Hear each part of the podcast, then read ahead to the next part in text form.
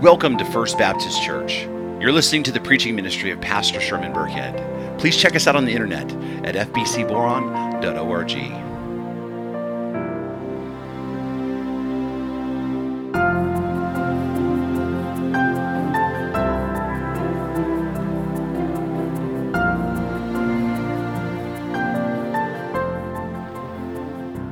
First Timothy chapter 3 beginning in verse 14 and the word of the sovereign Lord reads I hope to come to you soon but I am writing these things to you so that if I delay you may know how one ought to behave in the household of God which is the church of the living God a pillar and buttress of the truth This is the word of the Lord the late R.C. Sproul once wrote, We need the church as urgently as a starving baby needs his mother's milk.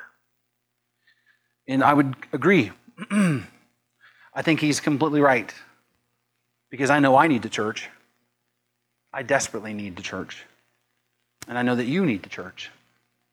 And our community and our families desperately need the church. In fact, the entire world needs the church. And the reason why the world needs the church is because the world needs Jesus. The world desperately needs the hope that can only come from Christ. Because the hope of the world is not more money. The hope of the world is not more human acceptance. The hope of the world is not the numbing of, of the pain that we feel. the hope of the world is not even a lack of conflict in our lives. The hope of the world is not having enough resources to retire on. The hope of the world is not even who wins the elections. The hope of the world is none other but Jesus Christ because what the world needs more than anything else, what the world needs more than anything else is salvation from sin and from the wrath of God as a result of sin, the wrath of a holy and righteous and just God. And the word and, and the world needs what it needs more than anything else is it needs forgiveness. And that's only available to us through faith in the risen Christ Jesus and his finished work on the cross. The world desperately, desperately, desperately needs Jesus Christ. And because of that, the world desperately needs the church. And because of that, because of that, the church's mission is ongoing. Now, some of you might say, I don't really even see the connection there.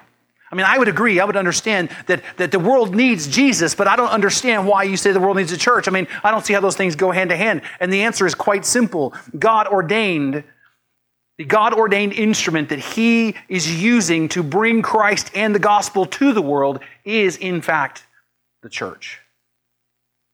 The way that God is bringing life, the life saving message of, of the truth of Christ to all the nations is the church. God has ordained for the church to be the instrument that protects, preserves, and proclaims the gospel of Jesus Christ.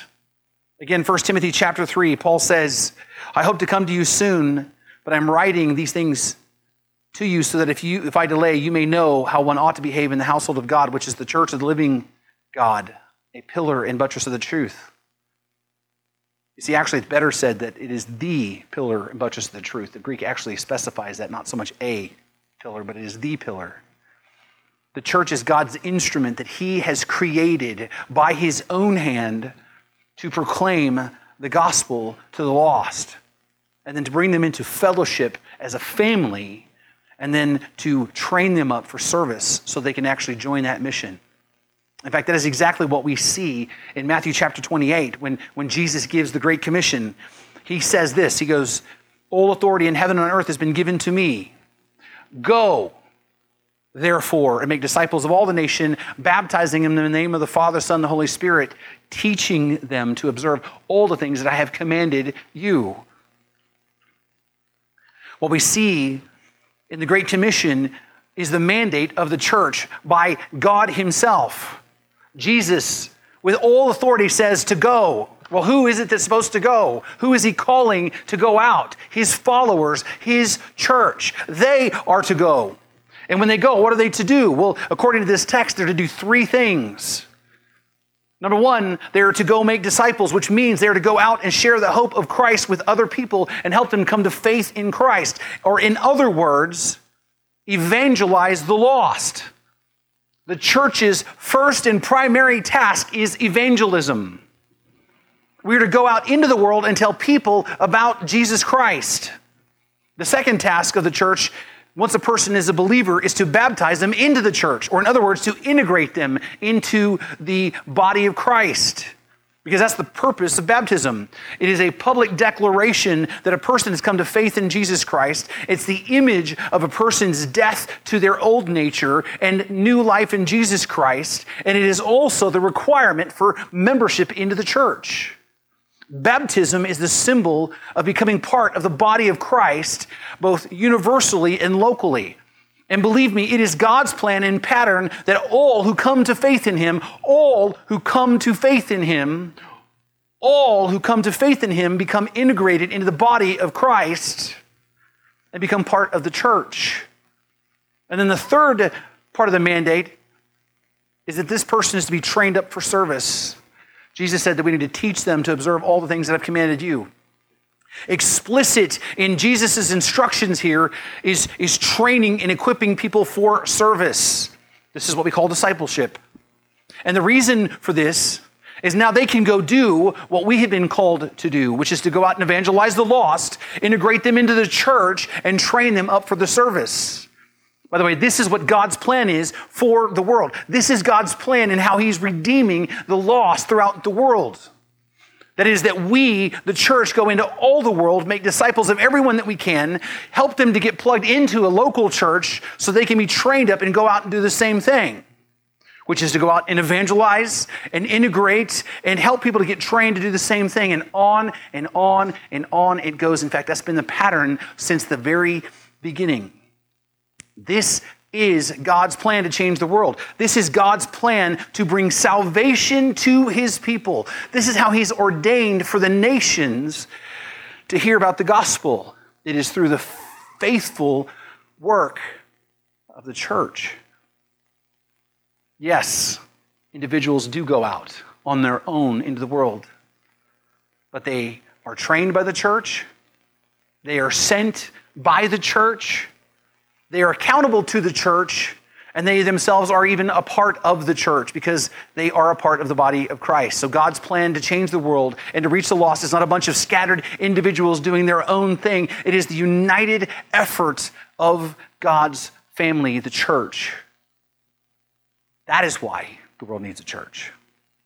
The world needs Christ, and the God ordained instrument is the church to bring him to them. Those who know Christ know him because why? Because of the church. The church that goes all the way back to the very beginning. And that's why we all need the church. Now, there are many other reasons why we all individually and personally need the church, like love and support and fellowship and belonging, sharing each other's burdens, we need to pray for each other, right? In fact, I personally need your prayers. I mean, I have things in my own life that I battle with, that I'm dealing with, that are very taxing emotionally. I need your prayers. You want to pray for somebody, pray for me. Right? right? And I'm sure that you the same way. We need to pray for each other. Right? We need each other personally as a church for sure. Right? And, and we could and I probably should do a whole sermon series just on that alone. But all those things are really beyond the scope of what we're going to talk about over the next three weeks. Because over the next three weeks, as we're starting this new year, we're going to get really kind of big picture about the church. We're going, we're going to talk about what the church really is, as God has intended for it to be. And we're going to talk about what the church is meant to do, as God has intended for it to do. Because let's just face it, right? We live in a time where, where a lot of people simply just get this thing wrong. They get what church is wrong. They get what the church is supposed to do wrong. We live in a time right now, right? At a point in history where there's just a lot of different ideas about what the church is meant to do. Right? We live at a time when most people have heard the word church, and most people have some ideas about what the church is, and they even have an image in their own head of what it looks like to them. And for some people, that is accurate, but for most of them, it's not. In fact, some people believe that the church Some people believe that the church is an activist organization that is meant to bring about social change into the world, that the church is about social justice. And they think about the activists who use the pulpit to drive a political agenda. Now understand, while the church certainly should be interested in bringing, you know, hope to people who are downtrodden and meeting people's needs and standing up for those who can't stand up for themselves, the church is not an activist organization and social justice is not the church's mission. Some people believe that the church is primarily a community of people who just huddle together doing life together. People who just support each other and help each other and encourage each other and meet each other's needs. And again, please hear me. The church should do those things. We should always be interested in edifying one another and in love. And the church is certainly a community of believers who have a common interest, which is Christ, and a group of people who take care of each other. But the church is not just a community. And helping each other is not, though it's important, is not the church's primary mission. And for other people, the church is this self help kind of clinic. And the point of the church is to make us better people. People come to church because they want to grow and be better and more moral, and they want to, they want to just be more fulfilled. And, and, and while the church certainly is a place to grow, and we want to help people to learn to follow Christ and become obedient to the Word of God. The church is not a self help organization.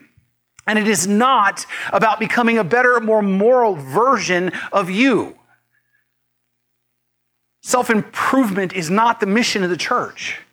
The mission of the church is something else. The church is something altogether different than those things. In fact, again, look with me to 1 Timothy chapter 3.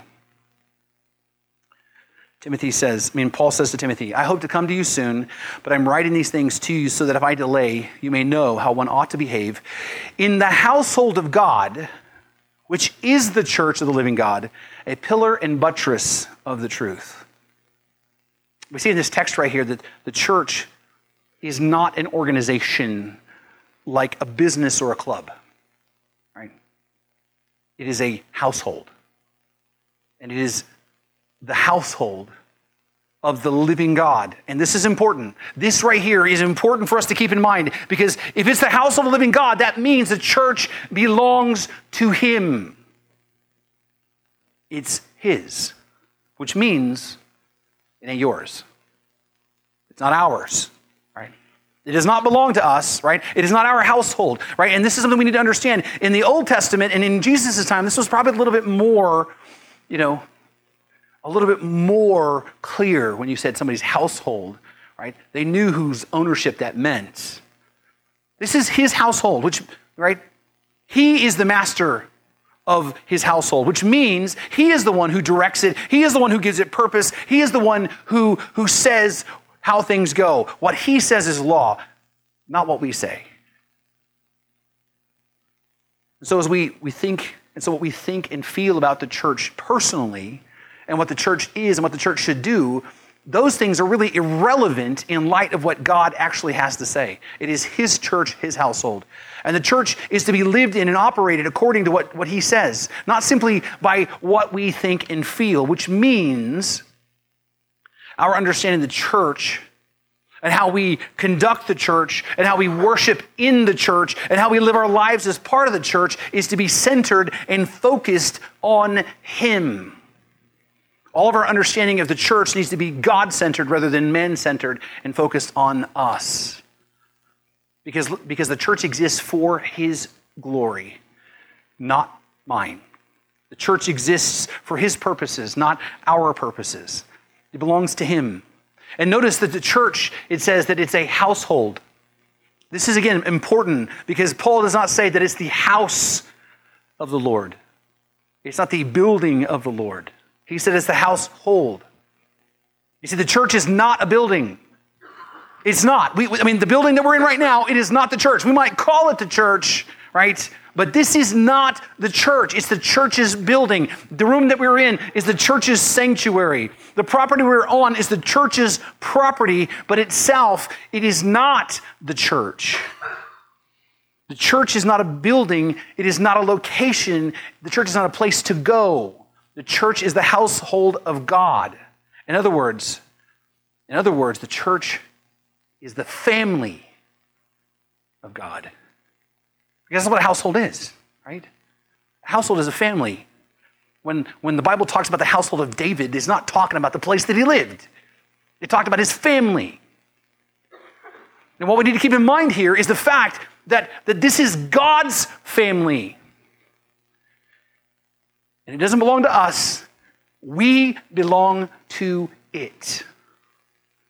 We belong to it. We belong to His family. It is His family. And if you're someone who's been saved by the grace of God through faith, then you are part of that family. We become children of God and His family. Remember, we talked quite a bit last week about adoption in our sermon series. I mean, I mean our sermon uh, related to Christmas.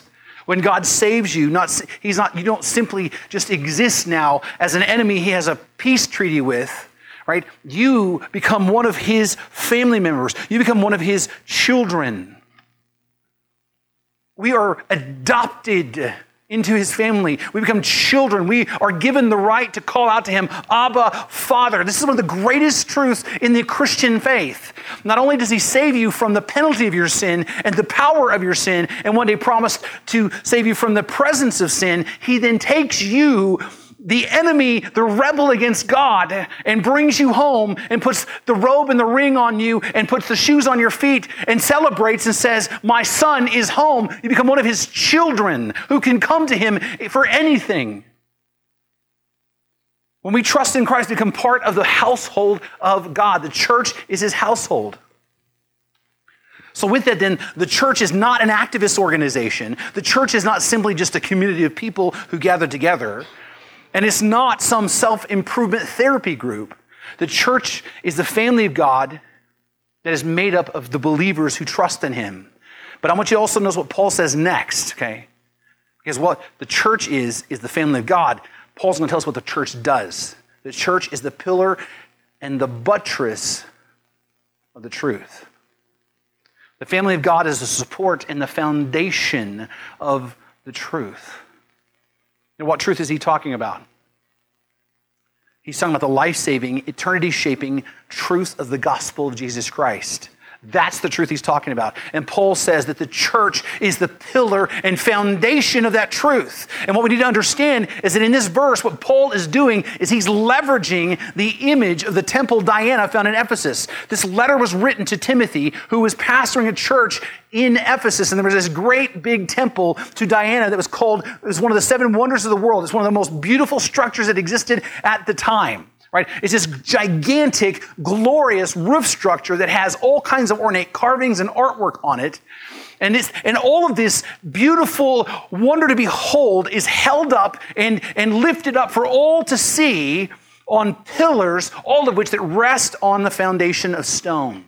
And Paul using this architectural imagery, what he's saying is that the church is the foundation and the supports to this glorious edifice called the gospel, God's truth. The church is the foundation and the pillars that hold up and support God's life saving truth of the gospel for all the world to see. It's through the church that the gospel will be lifted up high for the world to see. It is through the church that the world would experience and see the truth of, of the gospel of Jesus Christ. That's what Paul is painting here. The church is the God chosen instrument to support and to display God's glorious, life saving truth of the gospel of Christ. In other words, the church is God's family, defending and declaring the gospel of Jesus Christ. That's what the church is. And that's what the church does. It is God's family, the believers in Christ, defending and protecting the truth of the gospel from decay and displaying and declaring the truth of the gospel for the entire world to see. So the church is not simply a gathering of like minded people who want to accomplish a political agenda, as we see as many people on the left and many people on the right.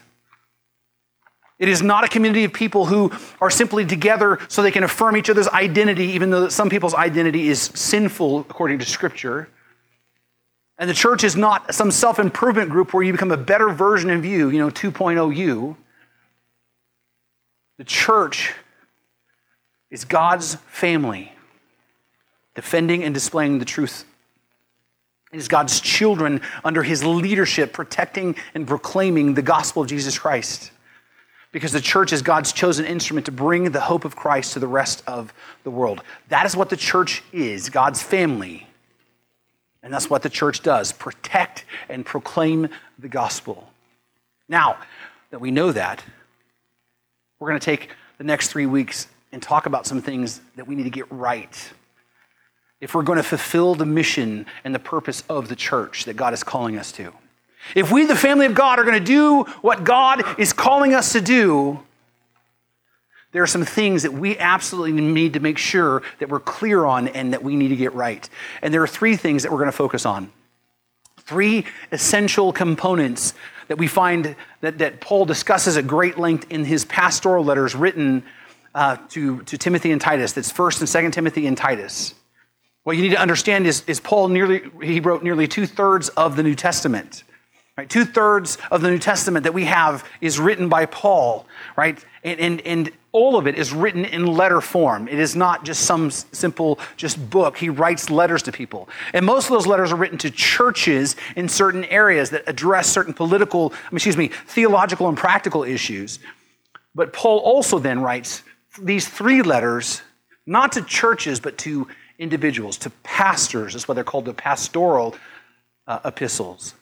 And these pastors were Timothy and Titus, two young, very talented, ordained pastors. And Paul wrote these letters in order to instruct these young men in how the church is to be organized, how the church is to be taught, and how the church is to be led. And what we, what we see in these letters is a focus on these three essential elements, three things that the church must absolutely get right if, they're, if we're going to do what God's calling us to do.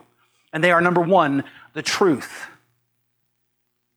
the truth of the gospel and God's word. The church must get the truth correct.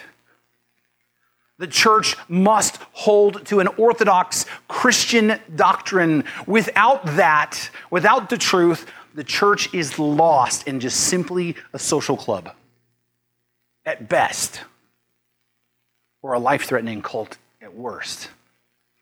The church must get the truth correct. Secondly, the thing that the church needs to get right is the leadership of the church. Those people who are called to lead the church. The church must absolutely get the leadership right. The church must be led by biblically qualified leaders. Otherwise, again, the church can fall into grave error and become lost. And then the third thing the church needs to get right is the members of the church which is actually a lot more important than you might think initially. The church must get correct who is actually a member of the church and who is not. And so it is about the truth of the church, the leadership of the church, and the members of the church. And again, there's a lot of ground to cover in the next three weeks as we look at these essential things. And we'll take the next couple weeks to do that. Next week, we're going to look at the biblical leadership of the church, what that looks like, and what it means for us. And then the week after, we're going to talk about biblical membership of the church and why that's actually very important to all of us. But today, in the time that we have left, we're going to talk about the essential of truth in the church. And the foundation, the absolute foundation of all truth in the church to us is simply the Word of God. The Bible the scriptures handed down to us by the apostles themselves. That is the foundation of all the truth that the church holds to. Without this, there is no objective truth for us to hold to. Do you understand that? Without the Word of God, there is nothing for us to hold on to. We might as well just make it up and, and do what we want to do. We might as well just create a club that fits our, our personal proclivities.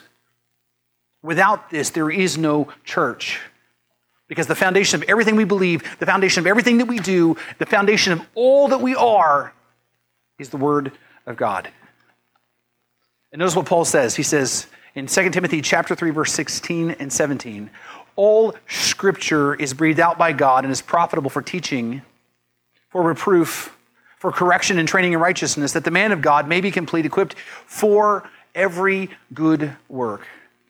Now, I know that we've covered this before, but, but the expression breathed out by God is from the Greek word theopneustos, which is a word you're probably getting a little bit more familiar with because I say it a lot, and I've even probably had you guys say it a couple times.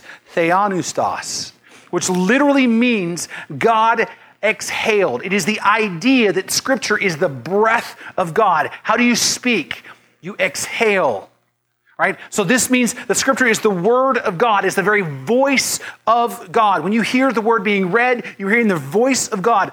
All scripture, Old and New Testament, is the very word of the living God, which means the word is inerrant and without error. Why? Because God is without error.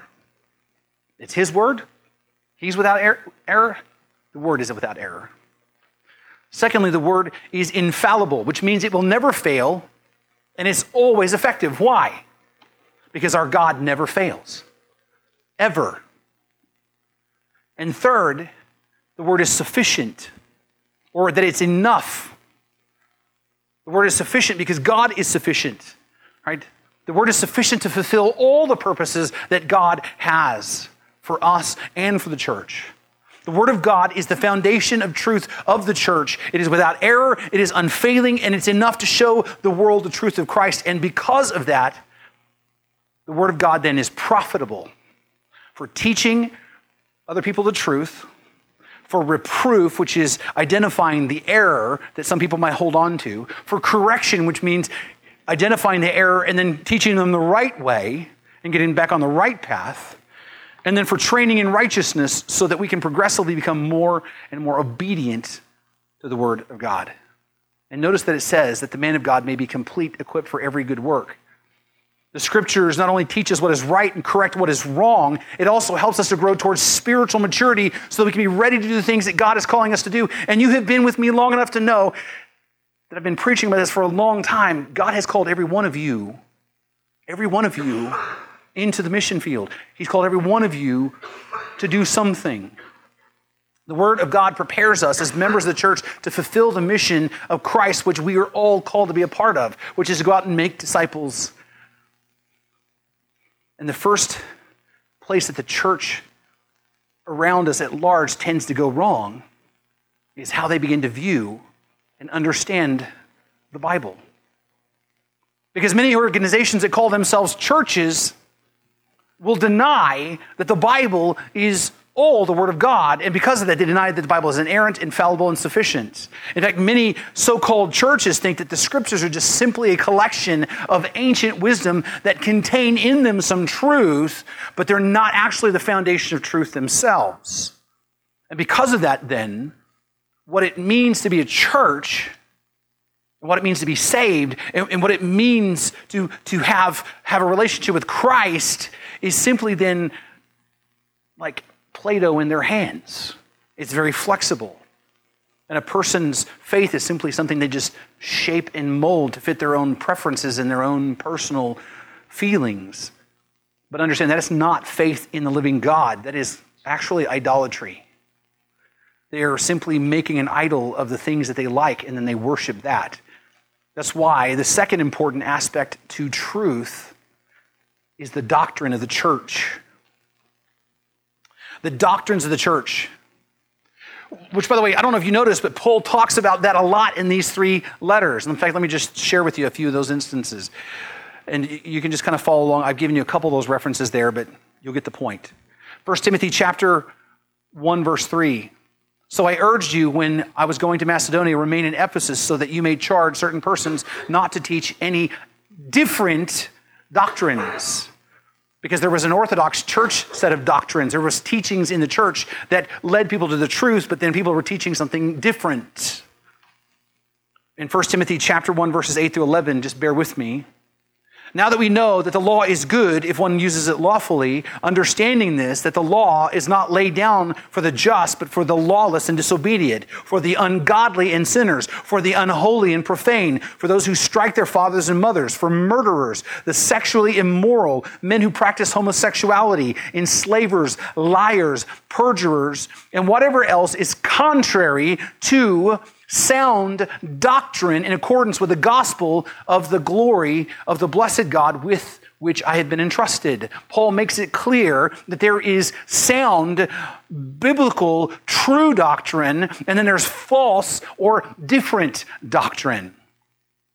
He goes on and says in 1 Timothy chapter uh, 6 verse 3, if anyone teaches a different doctrine and does not agree with the sound words of our Lord Jesus Christ and the teaching that accords with godliness, he is puffed up with conceit and understands nothing. 2 Timothy chapter 4 verses 3 through 4, for the time is coming when people will not endure sound teaching or sound doctrine, but have itching ears, they will accumulate for themselves teachers that suit their own passions. It sounds a lot like America today, right? And will turn away from listening to the truth and wander off into myths. And then he goes on even in Titus and mentions it. First, in, Titus chapter 1, verse 9, but hold, he must hold firm to the trustworthy word as taught, so he may be able to give instruction in sound doctrine and also rebuke those who contradict it. And then Titus chapter 2, verse 1, but as for you, teach what accords to sound doctrine. You see, doctrine is an issue that Paul frequently addresses. Doctrine is used to combat false, unbiblical teaching. Because you have, you have sound doctrine, but then you have false doctrine. You have orthodox truth, true doctrine, but then you have what's called heresy or false teaching. There is no in between, by the way. You see, the word doctrine simply means teaching. And so, doctrine is the teachings of the church. It is the body of teaching that has been developed by the church based on what the scriptures themselves teach. Doctrine is what the church actually teaches based on the Word of God. And this doctrine or this teaching helps us then to stand firm on the truth of the Word of God. You see, not only do we have the Word of God that leads us to truth, but we have a historical church doctrine, an orthodox teaching that comes from the Word of God that helps us understand our faith. It helps us understand who God is. It helps us understand who we are and the nature of the church. And one of the foundational doctrines that we have at First Baptist Church is our doctrine of scriptures. We believe, based on what the Word of God says, that the Bible is inerrant, inspired, infallible, and sufficient in the very Word of God Himself. We derive this doctrine, this teaching, not from our traditions, but from the Word of God itself. And this doctrine helps us to then have a clear view, not a flawed or an untrue view of, of God's Word. It helps us to see the Word of God clearly. Our doctrine of the scriptures, or, or what we teach about the scriptures, elevates the word of God to be our final infallible authority in all matters of our faith and life in practice. Our doctrine or view of scripture is a high view of scripture. We have a very high view of the Word of God. And the reason why we have a very high view of the Word of God is because we have a very high view of the author of Scripture, God Himself. Our doctrine of God, based on, on, the Bible, says that He is all powerful, all knowing, all wise, and is the sovereign Lord of all things. Our doctrine of God says that He's completely holy and righteous and just, but He's also loving and merciful and gracious and forgiving. We have a very high view, a very lofty view of God. We also have a very high view of Christ. Our doctrine of Christ is, is this that, that he is the Son of the living God, that he is God himself, he's the second member of the Trinity, that he is the incarnate Word, and that he's our only hope to salvation. Because he lived the perfect life that you couldn't live, and he died on a cross to pay a penalty that you couldn't pay. And on that cross, he takes your sin and gives to you the righteousness that you didn't earn. And then he died and then was raised three days later, proving that he is what he claimed to be, and that he, that he can do what he promised to do, and that he's conquered sin and death, And right now, in this moment, is the right hand of the Father interceding for those who trust in him. That is our doctrine of Christ. Right? That is a compilation of what the Bible teaches, all rolled up in one clear subject. And this doctrine, again, is not based on tradition, but a very careful study of the texts. Our doctrine helps us to see the truth of Scripture and keep it in focus. Like our doctrine of the church. That is why we're talking about what we're talking about for the next few weeks. What is the church? What is the purpose of the church? How is the church supposed to live and behave and act in a way that glorifies God? That is all part of our doctrine of church. Right? It's what we teach about the church. And this is something that many people get wrong. That's why some people treat churches as social justice organizations or support groups or self help clubs or entertainment venues or ways to enrich themselves. That's why we see churches that ordain unqualified leaders and accept unqualified, unregenerate members. There's a church in Canada that has an atheist as a minister. How far does your doctrine of the church have to get sideways for you to for that to happen? And they they accepted it. Why would you even want to be there? This is why churches allow unbelievers on the worship team because, because they sing good and play instruments well. This happens quite often in some megachurches. That some megachurches are so consumed with the product of worship music that it has to be so, so expert and skilled that they are hiring professional musicians who are not believers because they play the instruments well. A flawed view of the church is why so many churches think that salvation is about how nice we are to other people and how tolerant we are of lifestyles and, and, and how effective we are engaging the culture around us rather than understanding that salvation is a sovereign work of God Himself. That our part simply is to sow the seed, love the people, pray for them, and never give up on them. That salvation ultimately is going to be the work of God. These people have a flawed view of the church, and this flawed doctrine of the church leads them to a flawed doctrine of a lot of things, like the church's mission and salvation, and even the Great Commission itself. The truth is, is that the truth of the church rests on the doctrine of, of, of the doctrines of the church. The truth of the church rests on the doctrines of the church, which is all founded on the Word of God itself. But the truth is also supported by our confession of faith. The truth is supported by, as a church, our confession of faith. Now, another way to say confession is to say creed or statement of faith, because a confession is an important way to understand and communicate the truth of the church. You see, the Bible is the foundation of the truth. The doctrine is, is, is the comprehensive way of teaching the truth.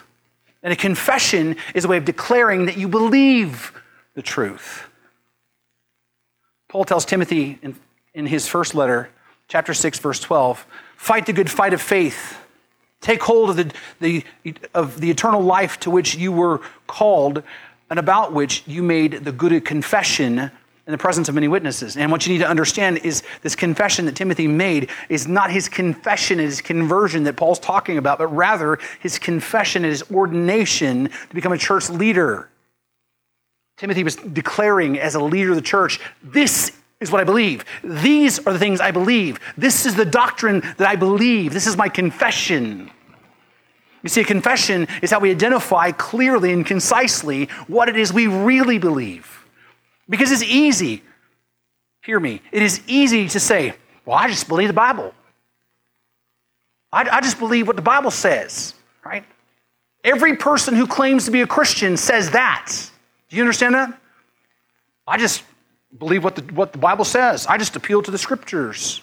Everybody who says they follow Jesus says, I believe the Bible. I believe what's taught in the Bible, including those people who don't believe that the Bible is inerrant, infallible, sufficient including people who will deny the divinity of Jesus Christ and say that he's not God, including people who are not even Christians in the historic sense, like Jehovah's Witnesses and Mormons and Oneness Pentecostals. They will all say the same thing.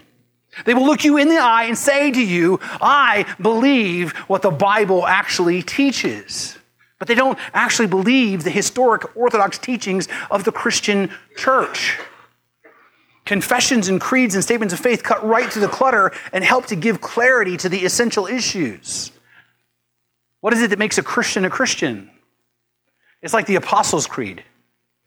I'm sure that you've heard the Apostles' Creed. You might not realize that you have, but when I read these words, you'll go, hey, I've heard that before. I believe in God, the Father Almighty, creator of heaven and earth. I believe in Jesus Christ, his only Son, our Lord. He was conceived by the power of the Holy Spirit and born of the Virgin Mary. He suffered under Pontius Pilate, was crucified, died, and was buried. He descended to the dead. On the third day, he rose again. He ascended into heaven and is seated at the right hand of the Father. He will come again to judge the living and the dead. I believe in the Holy Spirit, the holy universal church, the communion of the saints, the forgiveness of sins, the resurrection of the body, and life everlasting. Amen. That is the Apostles' Creed. One of the earliest creeds, not the earliest, but one of the earliest creeds formulated to express what we sincerely believe when we say that we're a Christian. By the way, I don't know if you realize that, but when you've probably heard me recite most of that, every time I, I recite the gospel in just about every sermon that I preach. The Apostles' Creed gets right at the heart of the matter of important issues like what we believe about who God is and, and what Christ has done and the nature of the gospel. The Apostles' Creed clarifies what a person believes, as does the Nicene Creed and the Athanasian Creed which are statements developed to clarify important doctrinal issues over time, like the divinity of Christ and the Trinity. And if someone was to say, I don't believe any of those things, then you have the right to say, then you're not a Christian. It's as simple as that. Because if you don't believe those things, then you don't believe the things that the Bible says about, about what it means to be a Christian. You're not a follower of Christ if you don't believe those things. Those creeds spell out the things that make believers believers.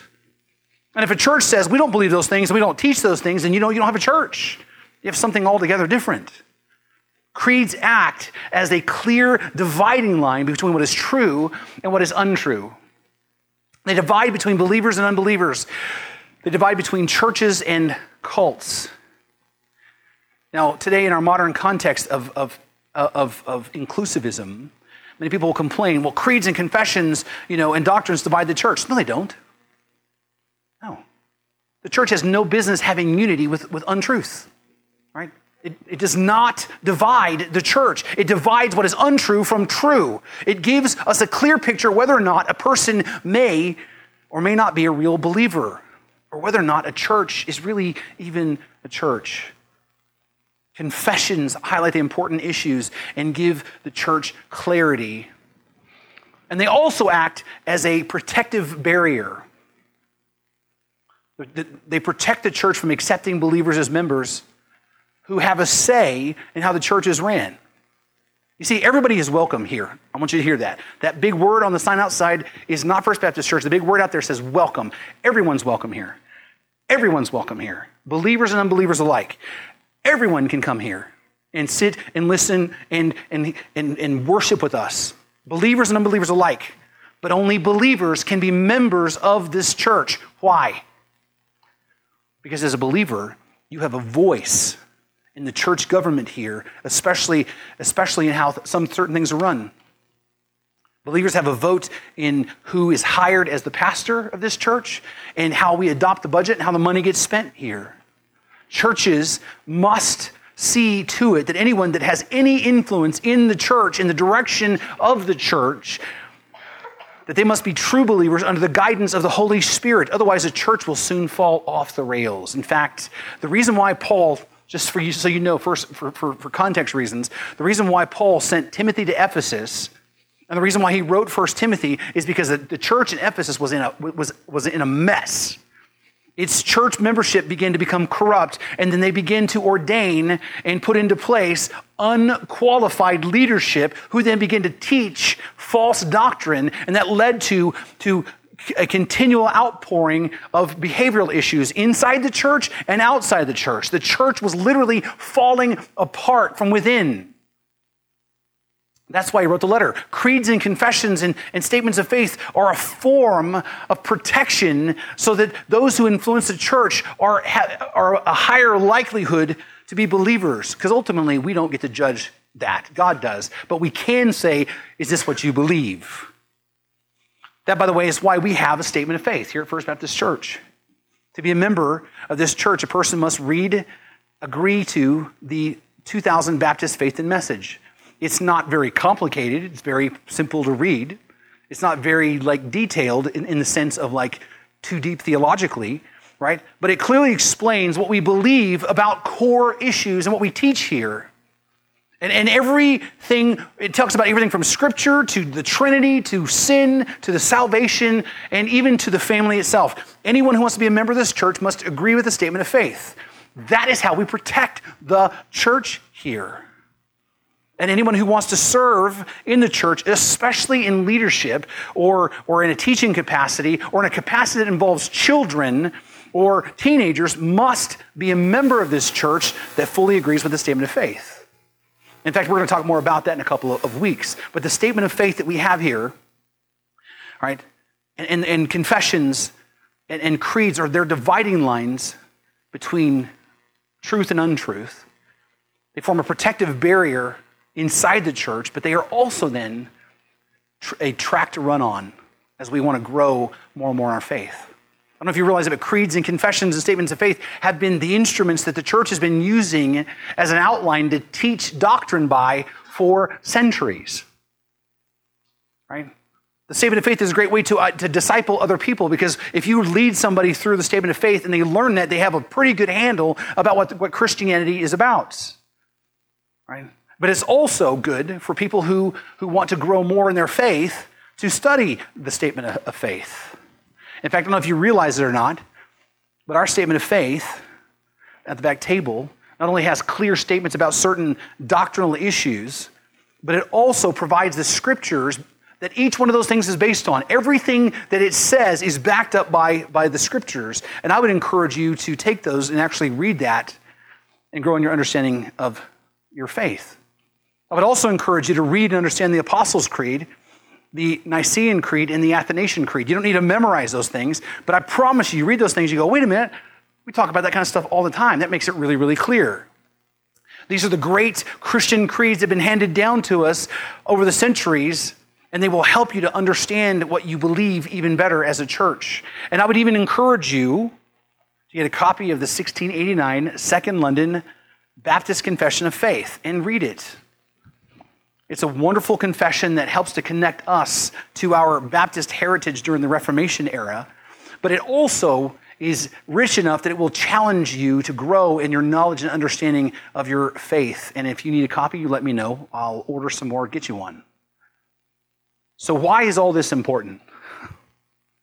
I mean, why are we, you know, finishing up the, the, the new year, the, the old year and beginning the new year with this? I mean, why do we interrupt our walk through the Gospel of Mark to talk about this for a couple of weeks? Well, the truth simply is this we need to do what we need to do to be the church that God is calling us to be so we can live the way God is calling us to live.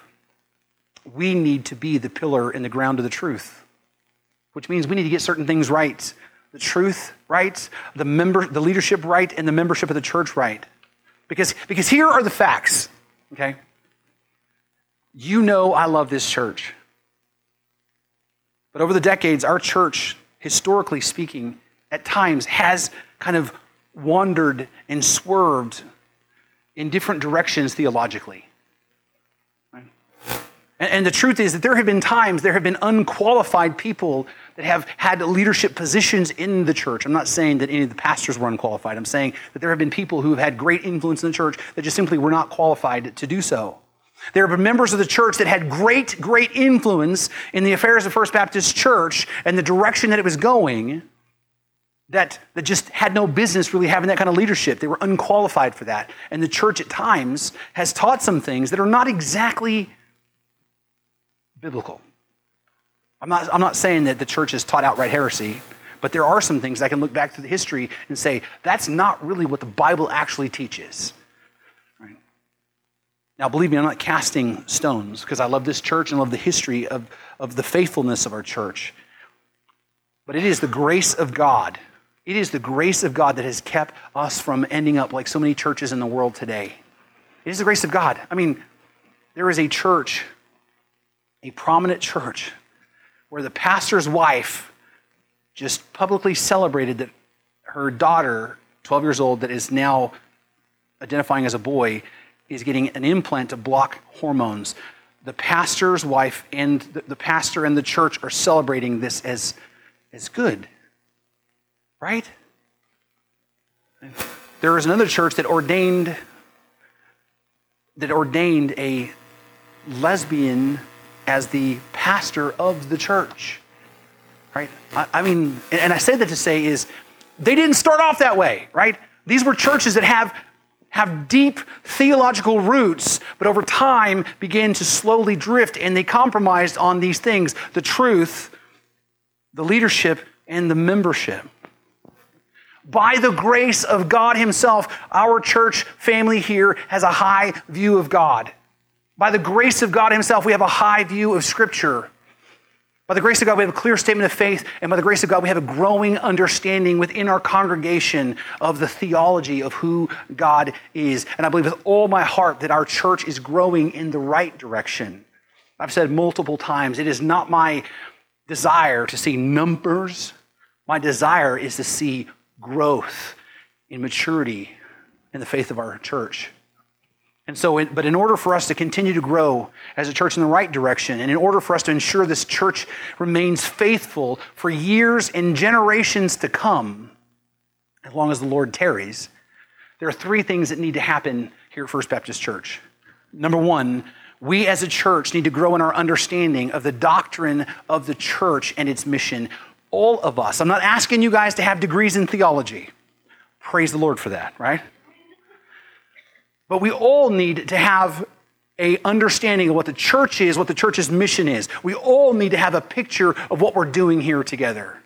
All of us need to understand what we're doing and what, what Christ is asking for us.